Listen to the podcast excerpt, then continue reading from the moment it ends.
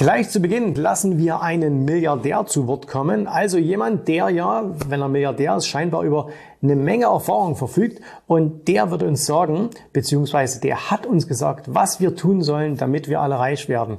Und wenn ihr das unbedingt sehen wollt, ne, dann bleibt jetzt dran.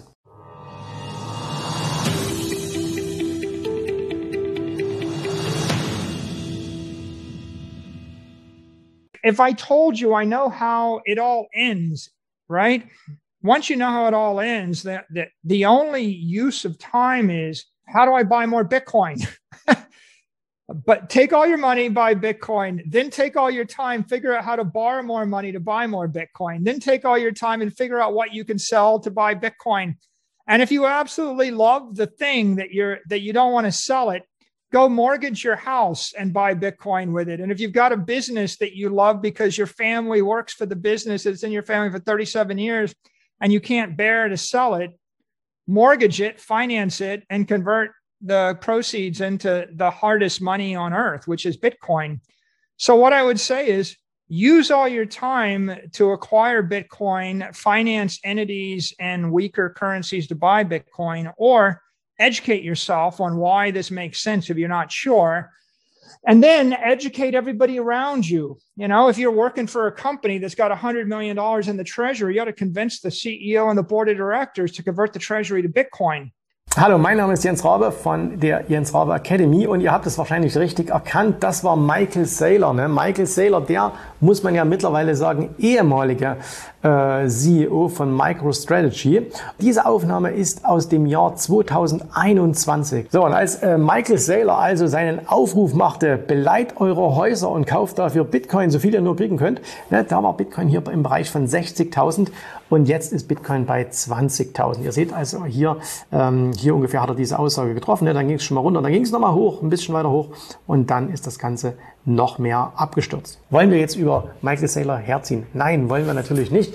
Ich glaube übrigens, dass der Mann immer noch, zumindest, vielleicht ist er nicht mehr Milliardär, das war er auf jeden Fall mal mit seiner Gesellschaft. Mittlerweile ist er wahrscheinlich nur noch zigfacher Millionär. Das heißt, der muss sich keine Gedanken machen. Und nachdem man ihn jetzt auch bei MicroStrategy mehr oder weniger rausgeschmissen hat, offiziell ist er natürlich zurückgetreten und widmet sich anderen Aufgaben, ne? aber er ist nicht mehr CEO von MicroStrategy kann er sich also jetzt weiterhin seiner, seiner Bitcoin-Euphorie widmen. So, das soll jetzt kein Bitcoin-Bashing-Video werden, sondern ich möchte euch eine Sache aufzeigen, die spannend ist und warum, und das heißt ja auch, der Titel heißt ja auch so, warum glaube ich, dass die, die Kryptopreise weiter, weiter fallen müssen und zwar noch sehr, sehr stark.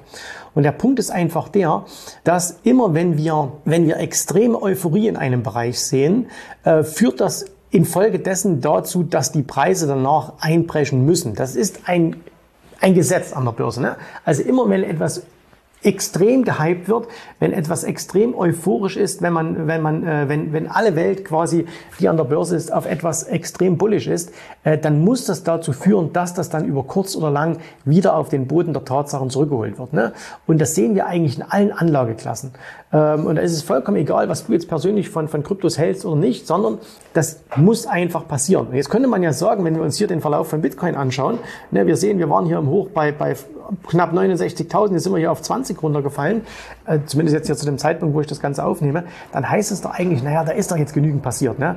Also die Preise sind doch eigentlich genügend gefallen und da muss doch eigentlich noch mehr passieren. Und ähm, beziehungsweise da muss es doch jetzt eigentlich wieder nach oben gehen. Es muss doch jetzt auch mal gut sein. Ne? Und ähm, da denke ich aber, hm, ist es denn wirklich schon so? Und was mir auffällt, ist, wenn man so ein bisschen, und ich interessiere mich wirklich extrem für das Thema Krypto und bin auch extrem bullig für Krypto, aber langfristig, kurzfristig bin ich nach wie vor sehr, sehr kritisch. Ähm, und zwar aus folgenden Sachen. Da sagt zum Beispiel jetzt kürzlich, ihr wisst, das ist jetzt hier mal Ethereum und ihr wisst bei Ethereum, das steht jetzt dieser, äh, dieser, dieser äh, Merch an, also wo man umstellt auf das energiefreundlichere Produkt. Ne? Also so, da wollen wir jetzt nicht ins Detail gehen, da kennen sich andere viel, viel besser aus ähm, als ich. Aber das sagt zum Beispiel dann der CEO von BitMEX. Ne? Und BitMEX ist ja eine, eine, eine, eine Börse. Und äh, der sagt jetzt in einem Interview, dass dieser Merch, der da jetzt kommen wird, den Preis von, von Ethereum bis zum März 2023, das ist gar nicht mehr hin, auf 5000 Dollar bringen wird. Jetzt schauen wir uns das mal hier an. Wir haben jetzt hier, wir können das mal ganz einfach machen, März 2023 ist also hier und 5000 haben wir noch nicht mal auf dem Chart, müssen wir noch ein bisschen nach unten gehen.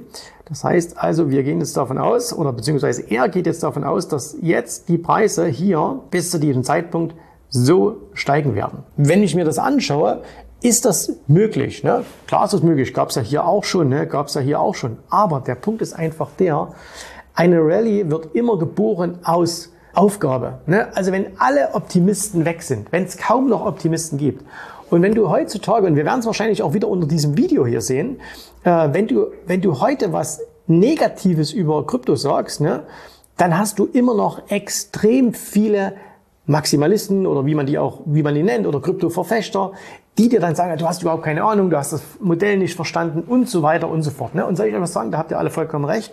Ich habe es nach wie vor auch nicht so vollkommen verstanden, aber ich weiß, wie Börse funktioniert. Und Krypto ist auch nichts anderes als weil es ein börsengehandeltes Asset ist, als äh, irgendwas anderes.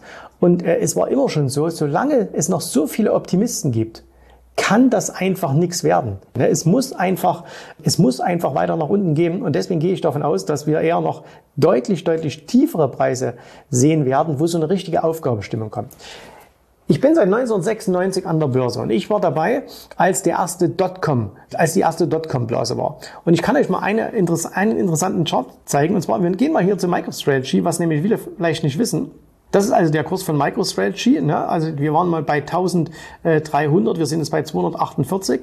Hier hat er angefangen, ähm, ganz, ganz viel sein Unternehmen quasi seinen Geschäftszweck zu entfremden, hat nur noch äh, Bitcoins gekauft, Sailor, total euphorisch und dann ist es wieder zusammengebrochen. So, und jetzt gehen wir mal zurück und gehen mal ins Jahr 2000. Und da seht ihr hier, das ist im Jahr 2000, wir machen mal hier einen etwas zusammengeschobenen Chart, schon mal so eine Entwicklung gab, nämlich äh, Michael Saylor, äh, MicroStrategy war schon mal extrem gelaufen, die sind schon mal hier von 80 mit Achsenblitz und so weiter auf 3000 gelaufen, um danach hier bis auf 4 runterzufallen. Und was ist da jetzt das Interessante? Nicht diese Firma, sondern wenn du Euphorie hast und dann hast du so eine Bubble und es geht so nach oben, dann müssen die Masse der Leute die euphorisch sind, aus dem Markt komplett rausgespült werden und dürfen nie wieder dabei sein.